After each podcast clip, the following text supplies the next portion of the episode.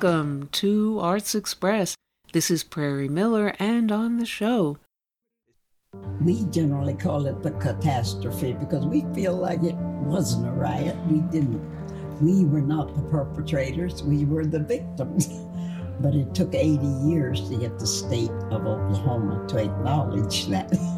The Tulsa Race Massacre is believed to be one of the worst incidents of racial violence in American history. From May 31st to June 1st in 1921, as many as 300 people were killed, hundreds were injured, and thousands of buildings were destroyed.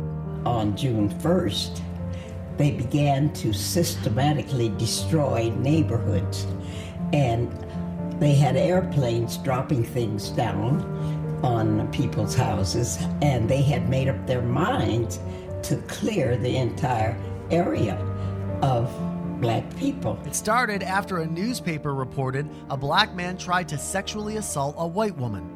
Though it's still uncertain what exactly happened, many did not believe that story. The Oklahoma Historical Society said the most common explanation is Dick Rowland stepped on Sarah Page's foot when he entered the elevator, causing her to scream a group of armed black men went to the courthouse to offer help protecting Rowland once they heard talks of lynching. A crowd of white men was also on the scene. A shot was fired and the riots began. My parents were very distressed because here they are with five kids and the schools had been. I went to Dunbar School and that was reduced to just rubble. I mean, they blew it up. Crowds of white rioters went to the Greenwood district, known as Black Wall Street. It was home to an affluent African American community with banks, hotels, theaters, and new homes. They took my eight year old brother too, where they were holding all the black men. And we didn't know because we lived on one side of town and they lived on the other. We thought they were locking up the non blacks too. But it so happened that it didn't occur that way. What they did was to disarm and lock up all black men and then they said to the mob, there's nothing out there now but women and children, so you can do whatever you want to do. And that was when the real terrible things started to happen. It ended when the city was placed under martial law and National Guard troops were deployed. But Black Wall Street was devastated. Survivors never received compensation for what they lost.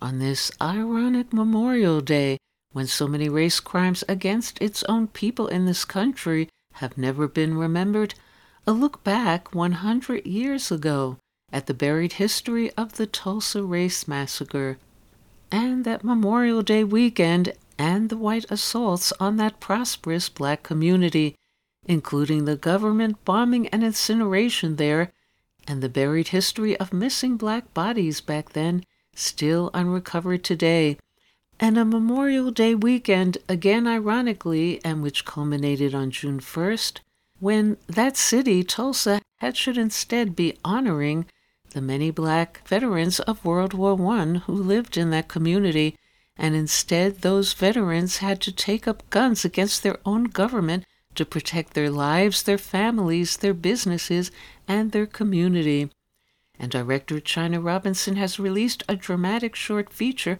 about the Tulsa Massacre, Greenwood, the destroyed black Tulsa community where it all went down a hundred years ago. First, some scenes from Greenwood, then Chyna Robinson phoning in from Dallas. One day, when the glory comes, it will be They're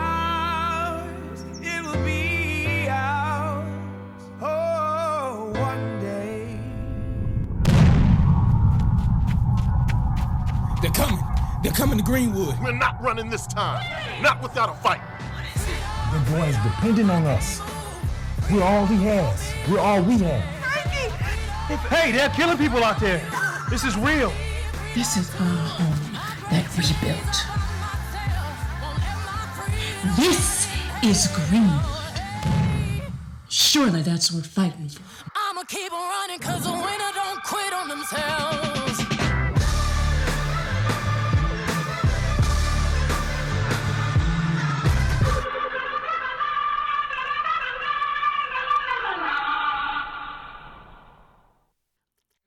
This Memorial Day weekend signifying the 100th year commemoration of the Tulsa Race Massacre, what can you say about this horrific event as the choice for your first film, your dramatic short Greenwood? I believe that, um, you know, I'm, I'm really impressed that they are having so many events and they're finally recognizing that this moment in time happened.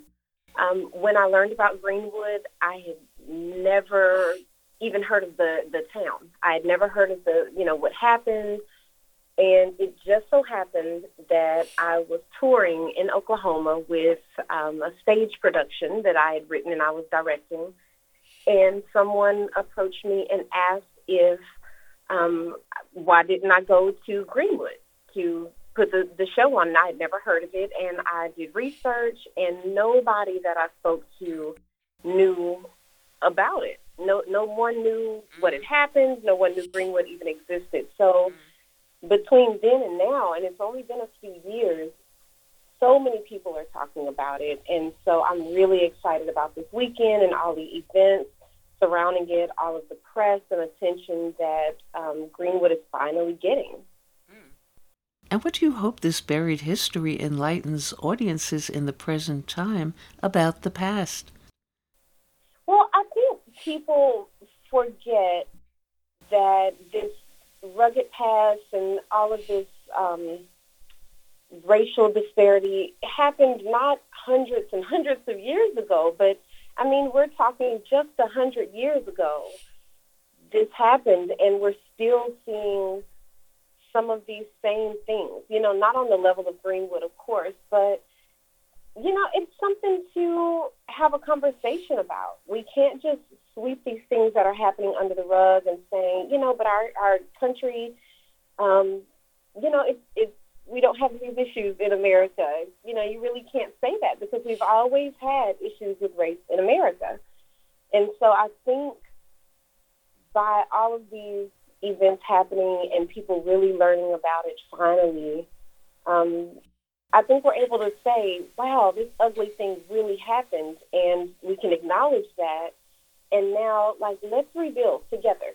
And so I, I'm, a, I'm happy that it's not just one group of people or one community that are recognizing what happened, but everybody, all colors, all backgrounds, all genders, everyone is recognizing these things are happening and these things have happened. Anne Greenwood is now screening free on YouTube. And we'll be speaking further with Chyna Robinson on a future show about another film she has coming out in June about domestic violence, No Ordinary Love.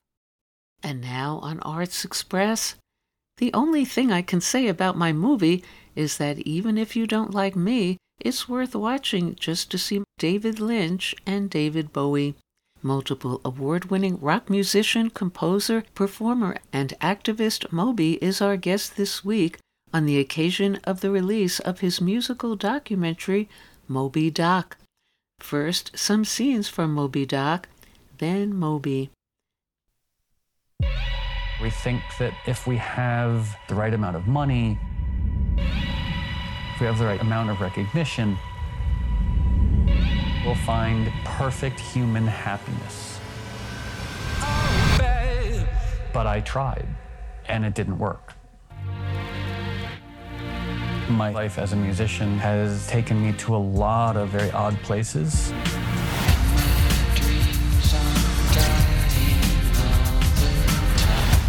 Grew up with two very angry parents who were screaming at each other and drinking. At an early age, I found music. And then there was this day when I learned how to mix two records together. It was like magic. In 1990, I put out a song called Go. I thought it was fantastic. And a lot of other people thought that too. All of a sudden, I had a big hit single. And every day I drank more. I started doing drugs. I was out of control. Then I learned my mom died. And I missed her funeral because I was in bed, drunk, passed out. Everything I'd ever wanted had been given to me, and I'd never been more depressed. Deep down, we assume that if anyone looks too closely, they'll be repelled. I was working on this album, Play, and it just sounded terrible to me. Slowly but surely, everybody who discovered the music felt like there was something special there. It started off small, and then it just kept selling more. I was able to take the fear and make it beautiful. None of this was expected.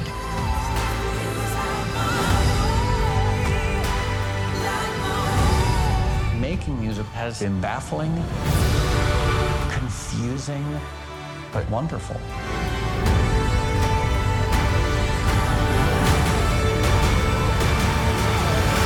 It sounds like hyperbole, but music saved me.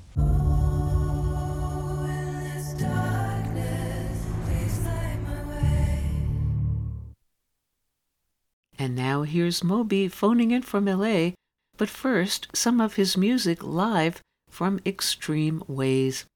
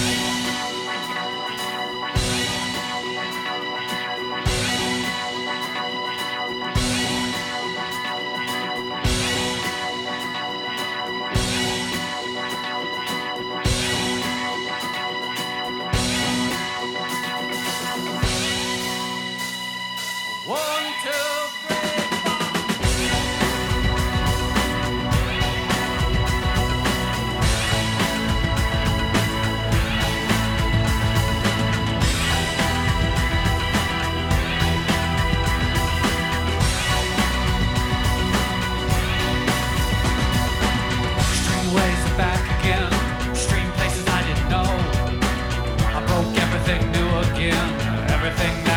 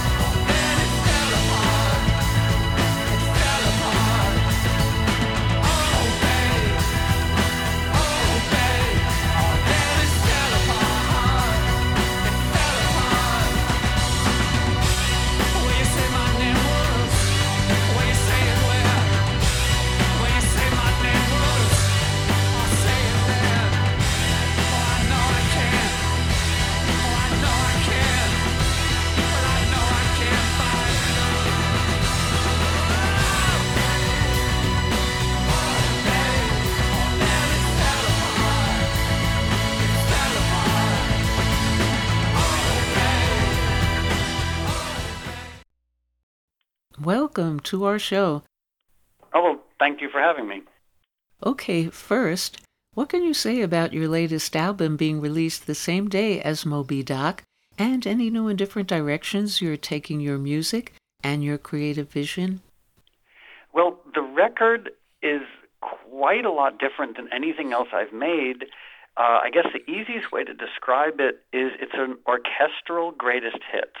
Um, so I did my first ever orchestral show in Los Angeles about four years ago with the LA Philharmonic, and I got approached by Deutsche Grammophon to basically turn that show into an album, and so it's it's so elaborate. I mean, there's drummers and percussionists. There's a 130 person orchestra. There's string quartets and brass sections, and there's a gospel choir, and so many different vocalists. I mean, everybody from Kris Kristofferson to Jim James, uh, Mark Lanegan, Um, I mean, Deitrick Haddon.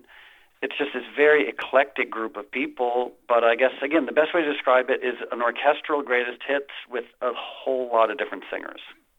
And your documentary presents many of the traumas you've faced along the way, and your persona, Moby, and its connections to Melville, tracing your ancestry back to Herman Melville. So, who would you say then is your Ahab? Um, I mean, you could almost look at it in a sort of, and this is going to sound very grad studenty of me, so I apologize, but there's almost a sort of like a Freudian existential quality to that. What I mean is, like, my Ahab has largely been me, you know, and the mistakes that I've made, the shortcomings in my life, um, the wrong assumptions I've made has basically been that Ahab within me. You know, the, the same way Ahab in Moby Dick is essentially an allegory or metaphor um, for humans trying to control the uncontrollable universe, to try to, you know, to try to dominate the undominatable universe. And so, like, I think that my Ahab has been me essentially trying to, to do that and, you know, to trying to beat into submission the parts of me that, you know, it has been either ashamed of or just thought that it needed to be rid of. In your negotiations between the celebrity and the human being, do you feel you've made any progress in that regard between the two and through this documentary? Um, I hope so.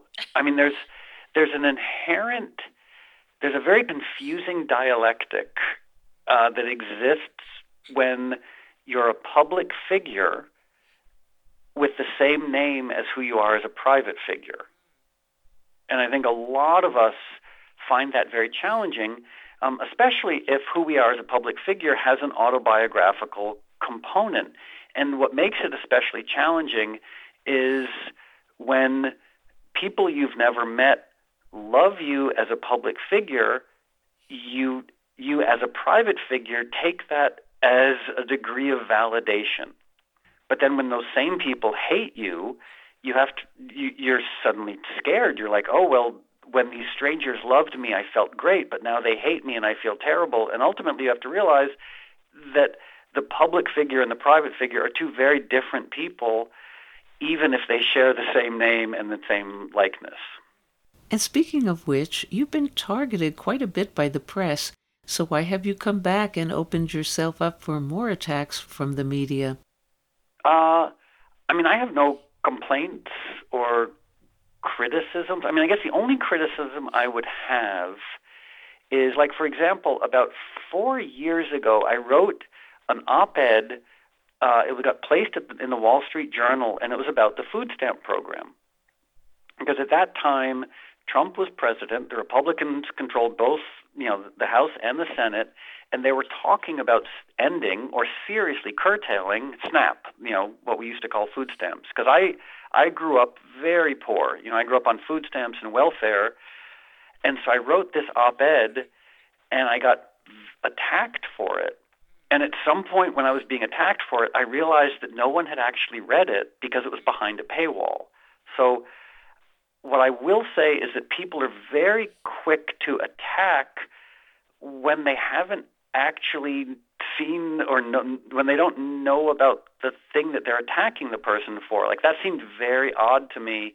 People were so outraged, and I started, you know, I read a few comments and I realized, oh, no one's actually read the the op-ed. They're just angry, and but again, I can't complain and what it's taught me, like being attacked for many things over the years, what it's taught me, and it's a painful lesson, but a very valuable one, is my daily life is not affected by the opinions of strangers. You know, how I see myself, my emotional well-being, my sense of self, these are not in any way affected by the opinions of people I don't know. You know, like ideally, an individual sense of self should be informed by family, community, friendship, spirituality, creativity, health, and not comments on social media. How would you say creating this documentary affected you and changed or altered your perspectives in any way, and in particular, the creation of what you term your existential portfolio?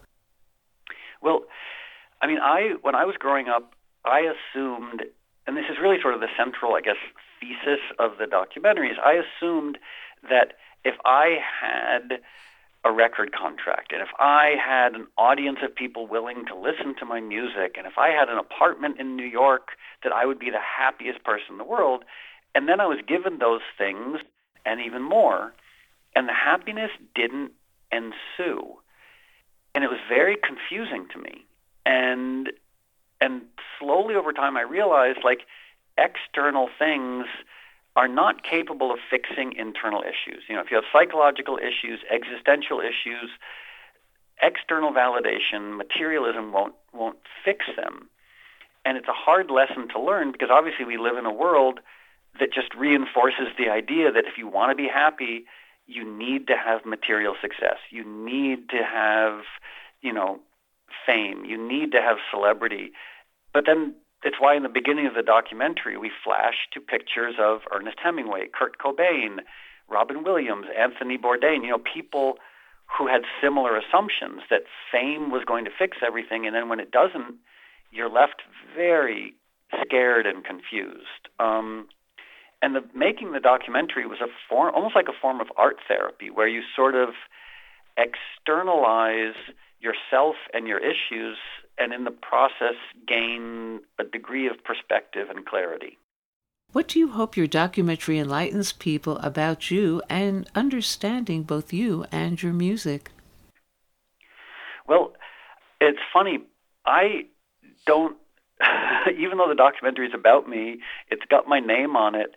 My hope is more that people, one, because the documentary I believe is quite honest, that people maybe are able to find some space and honesty around their own issues that they might be ashamed of. Um, and also that maybe individually or even collectively we start to really question all these collectively held assumptions about external things fixing our internal issues. Like, because deep down, I think we all know that fame, more often than not, destroys people. Um, that, you know, great wealth isolates you from people and is sort of inherently unethical. You know, so I'm more hoping that those issues are addressed as opposed to anybody thinking differently about me. Like I'm just the, you know, I'm almost the test subject of the documentary, as opposed to, you know, a like a traditional star of a film.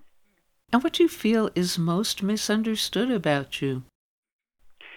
Uh, well, according to my friends, because I have very little objectivity or perspective about myself, according to my friends, the biggest misunderstanding is that people think that I'm not funny. And at least my friends seem to think that I'm pretty funny. Granted, they might just be polite or nice. They're my friends. But uh, I guess the, a lot of people might think of me as being overly serious and unrelentingly serious. And I'm probably guilty of that. But, you know, presumptuously, I think I also have the capacity to be funny at times too. And when Moby looks in the mirror, what does he see? Someone who has been robbed of his birthright of hair.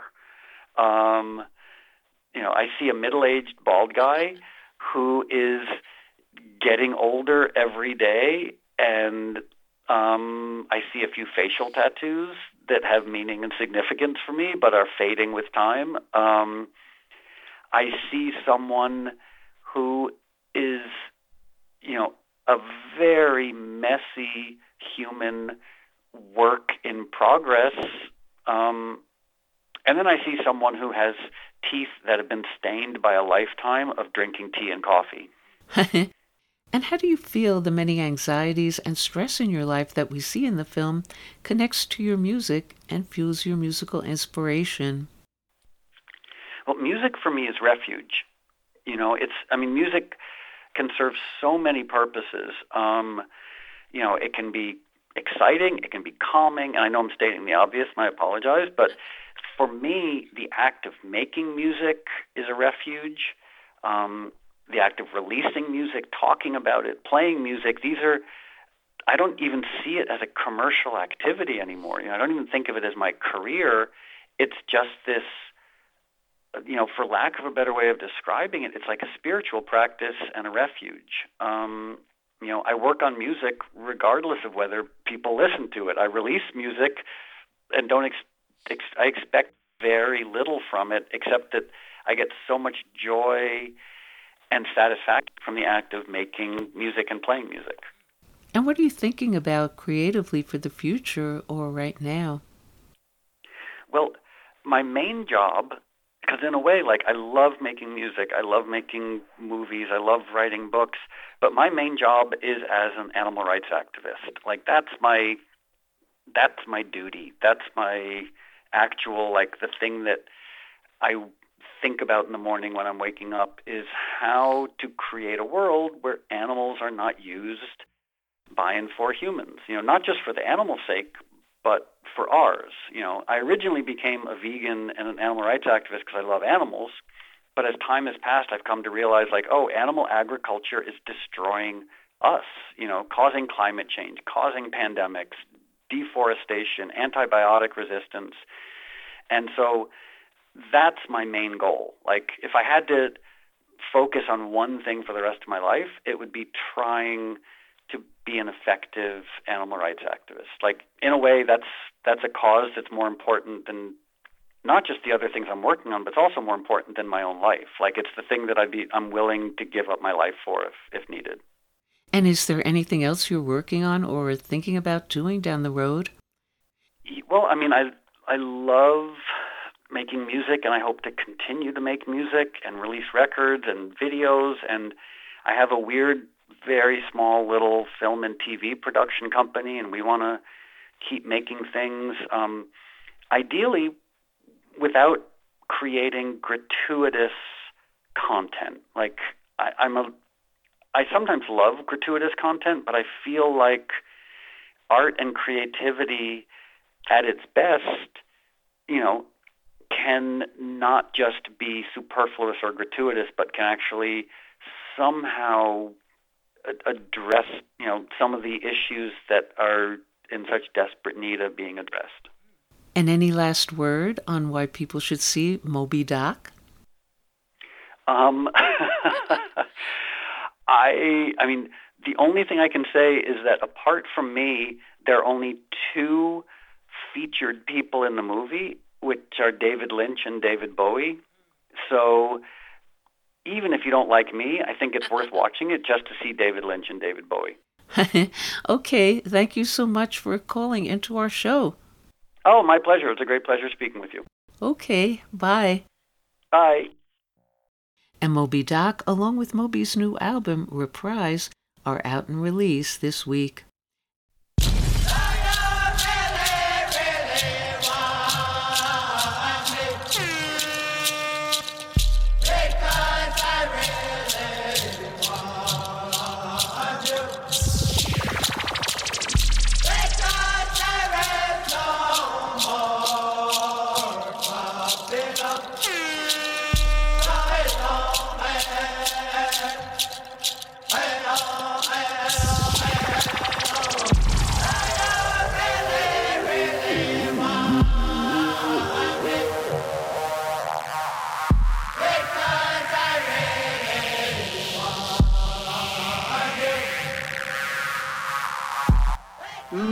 Hello, Arts Express.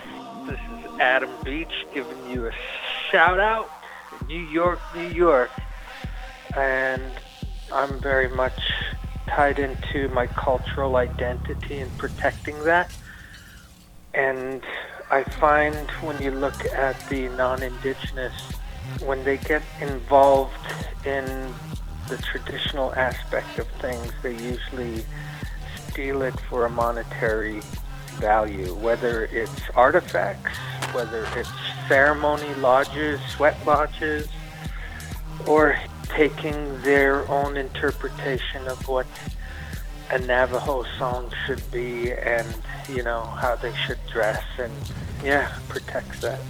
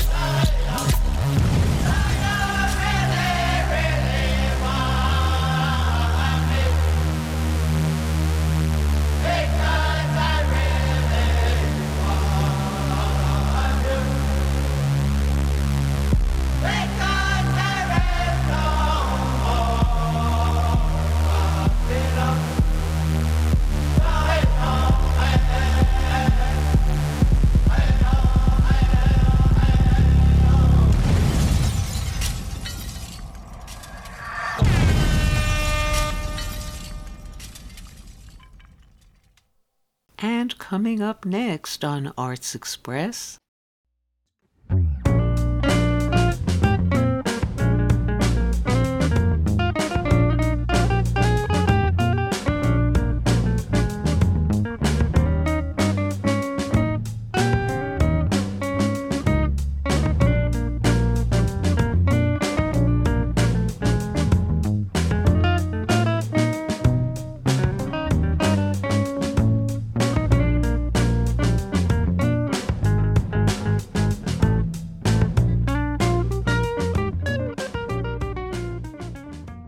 Hi, this is Jack Shalom. Let's play a game. I'm going to name a few plays and movies. You tell me what they have in common The Odd Couple, The Gin Game, Angels in America, Hurly Burly, The Real Thing, Barefoot in the Park, Streamers, Working Girl. And I'll throw in Silkwood. What do they share in common? Okay.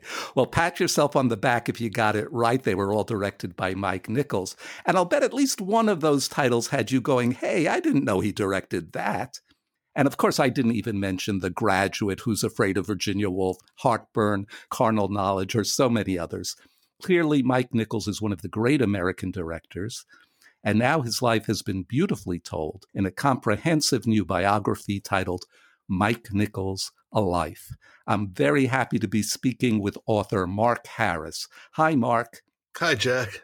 Mark, I really, as I told you, I loved your book. I read it twice. And your wonderful book covers Mike Nichols' working and personal lives and gossip from beginning to end. But I was also so happy to see that you didn't shy away from talking about Nichols' philosophy of acting and directing either. It's really quite an accomplishment. In some sense, Mike Nichols' most brilliant character was Mike Nichols himself. How did he come to the U.S. and how did being an immigrant inform his character?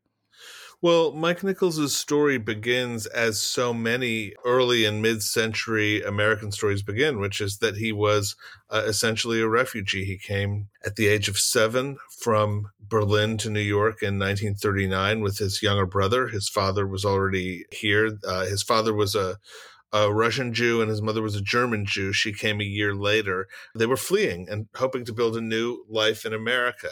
And then he had a couple of more strikes against him very early on. He lost all of his hair as a result of a vaccination reaction when mm-hmm. he was about four years old. And so he came to America not looking like other children, not sounding like other children, and then lost his father to leukemia at a very young age. So there's nothing in the early years of Mike Nichols that suggests the life to come. And of course, Nichols is on the defensive. You're a young kid going to school, and he had the additional handicap to overcome of not having any hair. And his father was not particularly nice to him, was he? Well, certainly not about the hair loss. The yeah. Mike wasn't allowed to have a hairpiece until he was in his early teens. Uh, the idea being that it was something he just might as well get used to. In some ways, those strikes against him began to shape who Mike Nichols was going to become because as an immigrant child, he he had to watch other kids very closely, you know, to, hmm. understand mm. what a popular kid looked like, what an American kid looked mm. like, what a kid who other kids wanted to be looked like. And also, because of the hair loss, he had to sort of compose an external self every morning before going out to face what he mm. correctly imagined would be an often hostile world. That got easier once he had the opportunity to wear a hairpiece, but it was still a matter of gluing it on in the morning and taking it off at night and using this kind of foul smelling acetone.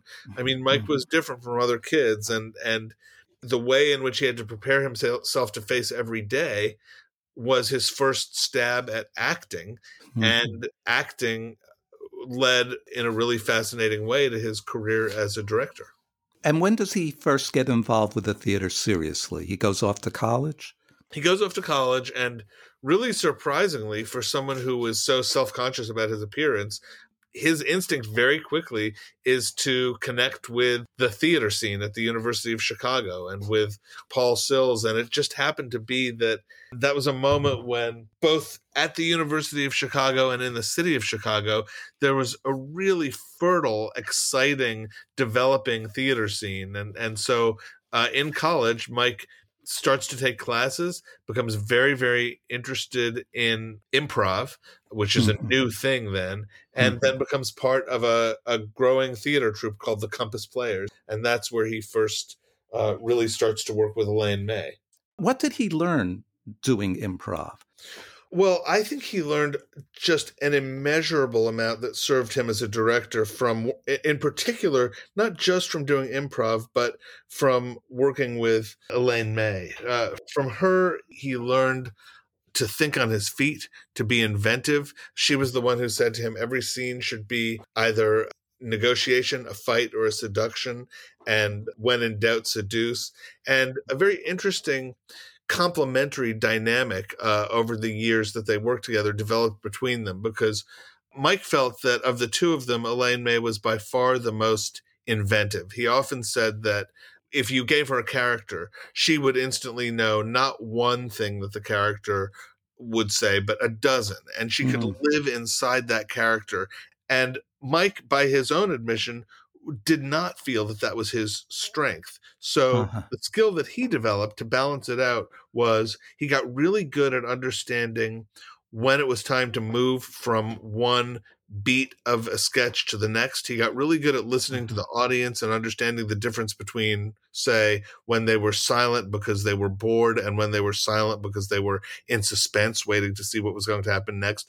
He started to, to develop pacing skills and a really deep understanding of narrative that ended up serving him very well as a director. And the other thing that happened as a result of his work with Elaine May was that he became really acutely sensitive to the importance of truth in performance. Mm-hmm. He and. Elaine May both said, We're never going to chase a laugh. We always want to come by the laugh honestly. And and for Mike, an honest laugh meant meant that someone in the audience would look at what they were doing and say, "Oh, wait, I know that guy. I am that guy. I've done that in a situation that's very different, but I didn't think anybody ever noticed." That kind of feeling that you were getting to witness a privileged private moment that someone had captured that you had never really named but you recognized once you saw it that's something that Mike loved as a director to draw out of his actors. And it really became a hallmark of his style as a director to do that. And he was also not just a, a wonderful improv actor, but he was a very good actor in in the classics. Well, he was playing Lucky in Waiting for Godot at that time, which has got to be one of the most difficult roles in the canon. That that moment when he when he does Beckett, you know, in his twenties in the 1950s, Yeah. uh, it, it's it's a, a sort of glimpse at the road not taken. Um, what if what if Mike had Yeah. become a, a sort of classical actor instead of a director? That cer- it certainly could have happened. But he- here's the thing, Mark, that I, I really try to wrap my head around about Mike Nichols and the story that you tell. Elaine May and Mike Nichols, they decide they're going to come to New York. And almost immediately, they're opening for Mort Sahl. And within six months, they're, they're at the Blue Angel. They're the toast of the town. They're being written up in the New Yorker. They're on Jack Paar, Steve Allen, that, that quickly. And how did it happen so fast? Something must have been going on under the surface. that was something I really tried to understand as I was working on the book. But it really was possible to become an overnight success back then. We we think it's a cliche, but Yeah. um, if it happened for Nichols and May astonishingly fast. They got to New York in September or October of 1957, started playing at the Village Vanguard and and then the Blue Angel almost immediately. And by the end of that year, just a couple of months later, they had their first appearance on a late night TV show. And you know, because there were only uh, a few networks back then, it was really possible to get discovered on television in a way. If you made Hmm. a successful appearance on a show, on the right show, on the right night, when tens and tens of millions of people happened to be watching, you could be suddenly famous. And they're hilarious and they still stand up. You look at them, even though the subjects are a little dated, the relationship between them and the comedy is just hysterical and, and will be timeless, I think. I think so because the kind of comedy that they were doing, which was about people's insecurities and vanities and pretensions and little face-saving gestures, that really mm-hmm. never goes out of style. You know, the uh, they they go to extreme places. The one of their specialties was starting with an ordinary situation and then mining it for whatever absurdity was there. But that start, the ordinary situation was very ordinary. A water cooler conversation between two colleagues, or a pair of teenagers in the front seat of a car, or a mother who guilt trips her son for not calling more often. and the sketches go amazing places, but partly because they started so humbly, you know, performing in bars in Chicago. Um, the sketches had to begin from a place where you only needed two people on stage and you couldn't really have props more than, you know, maybe a couple of bar stools. So you couldn't come up with some elaborate scenario that needed a lot of staging. It had to be hmm. based on who these people were. And I think that's one reason the sketches are so still relatable and and so funny still. And pretty darn quickly, they've got their own show on Broadway, uh, an evening with Nichols and May, and everybody's coming to see them. Right. Uh, Nichols and May on Broadway was the kind of show that not only did everybody want a ticket, every celebrity wanted a ticket. It was kind of the cool show to go to on Broadway that season. Mike, who was a very gregarious social person, he really took to that. So the range of people that he met during that period was just extraordinary and and in many ways it led directly to not his first stage success but some years later to his first movie who's afraid of virginia woolf because richard burton was doing camelot in the theater just across the alley mm-hmm. from nichols and may and he and nichols became friends I love the story that you told that Burton originally wants to play Othello and he wants Mike Nichols to play Iago. what what did Burton understand about Nichols' darker side? to Burton's credit, he knew that something was there. He probably he probably understood that among other things, Mike was incredibly ambitious. But uh, Hmm. although I don't think he was a particularly envious or jealous person, uh, he was certainly ambitious. Okay, so when when does Nichols first start directing seriously? he he and Elaine May end their partnership in 1962 and a year later almost on a whim he gets the offer to direct the play by Neil Simon that becomes Barefoot in the Park and mm-hmm. he says that you know really from the first day he walked into the rehearsal room he felt strongly that that was what he was meant to be doing that that it was instant comfort for him and and also a sense of of purpose uh, really a sense of of understanding that this this was to be his role you have a wonderful quote from Nichols as your epigraph. What is this really when it happens in life? Not what is the accepted convention, but what is it really like? And I just love that because that's really what fueled his whole career.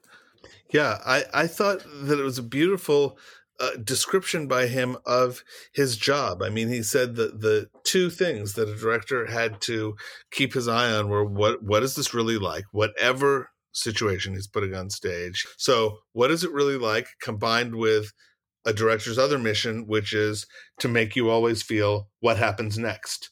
And mm. I hmm. think you see that in Nichols's work over and over again because the first the first idea is about credibility, realism, um, believability, and the second one is about pace and narrative and momentum. And and mm-hmm. in his best work, you see those two things go hand in hand. I never saw the original production of Barefoot in the Park, only the film which Nichols didn't direct. But you have Neil Simon saying at a rehearsal, I don't know if I should be watching this. It's too private, too intimate. I feel like I'm eavesdropping. And Nichols says, Good, then it's working. It was Neil Simon's own play. yeah. and, and, you know, and it's funny because if you read some of those early plays that Nichols did, uh, like Barefoot in the Park, like The Odd Couple. On paper, they don't necessarily seem like anyone would call them revolutionary, but right. from everyone who saw those original productions, the staging really was something that people had not seen before in Broadway comedy in terms of its specificity and in terms of its attention to detail and realism and and in terms of the way Nichols would create physical actions for the characters that would deepen the lines or play interestingly against the lines or give a new meaning to the lines. That was all very, very new. Hmm. I love what he said to Alan Alda, who was a, a young actor in the Apple Tree at the time. You kids think relating is the icing on the cake. It's not. It's the cake.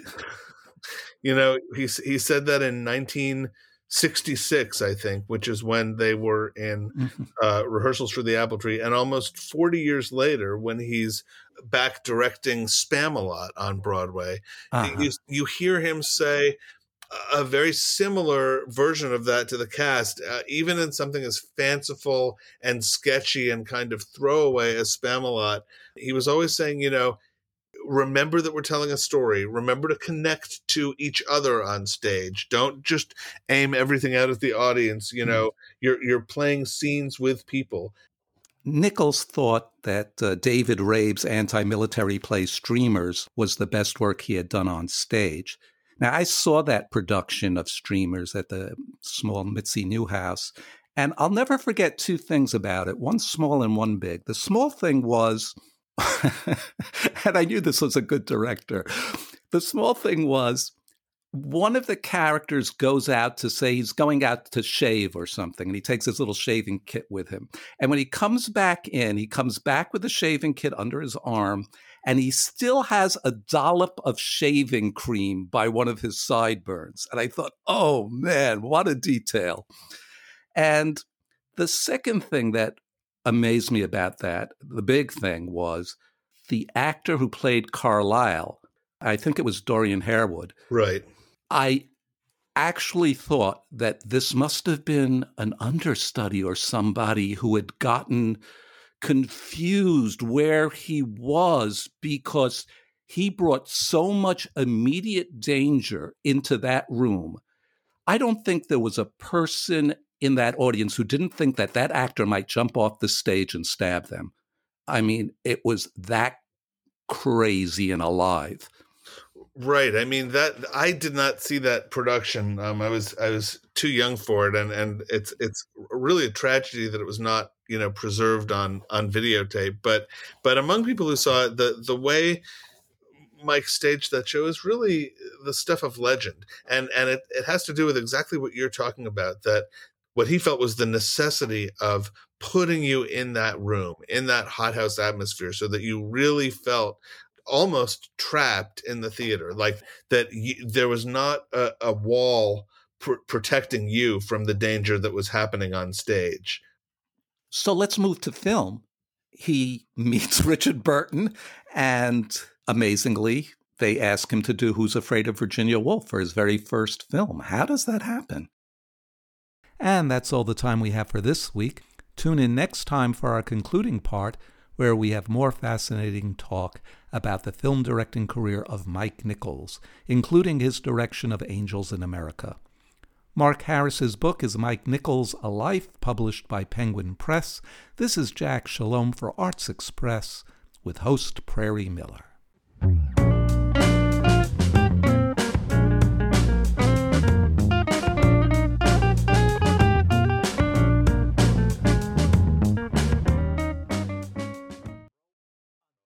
That's all we have time for today on Arts Express Expression in the Arts. And if you'd like to express yourself too, you can write to us at theradiogoddess at gmail.com. Until next time, this is Prairie Miller leaving the station.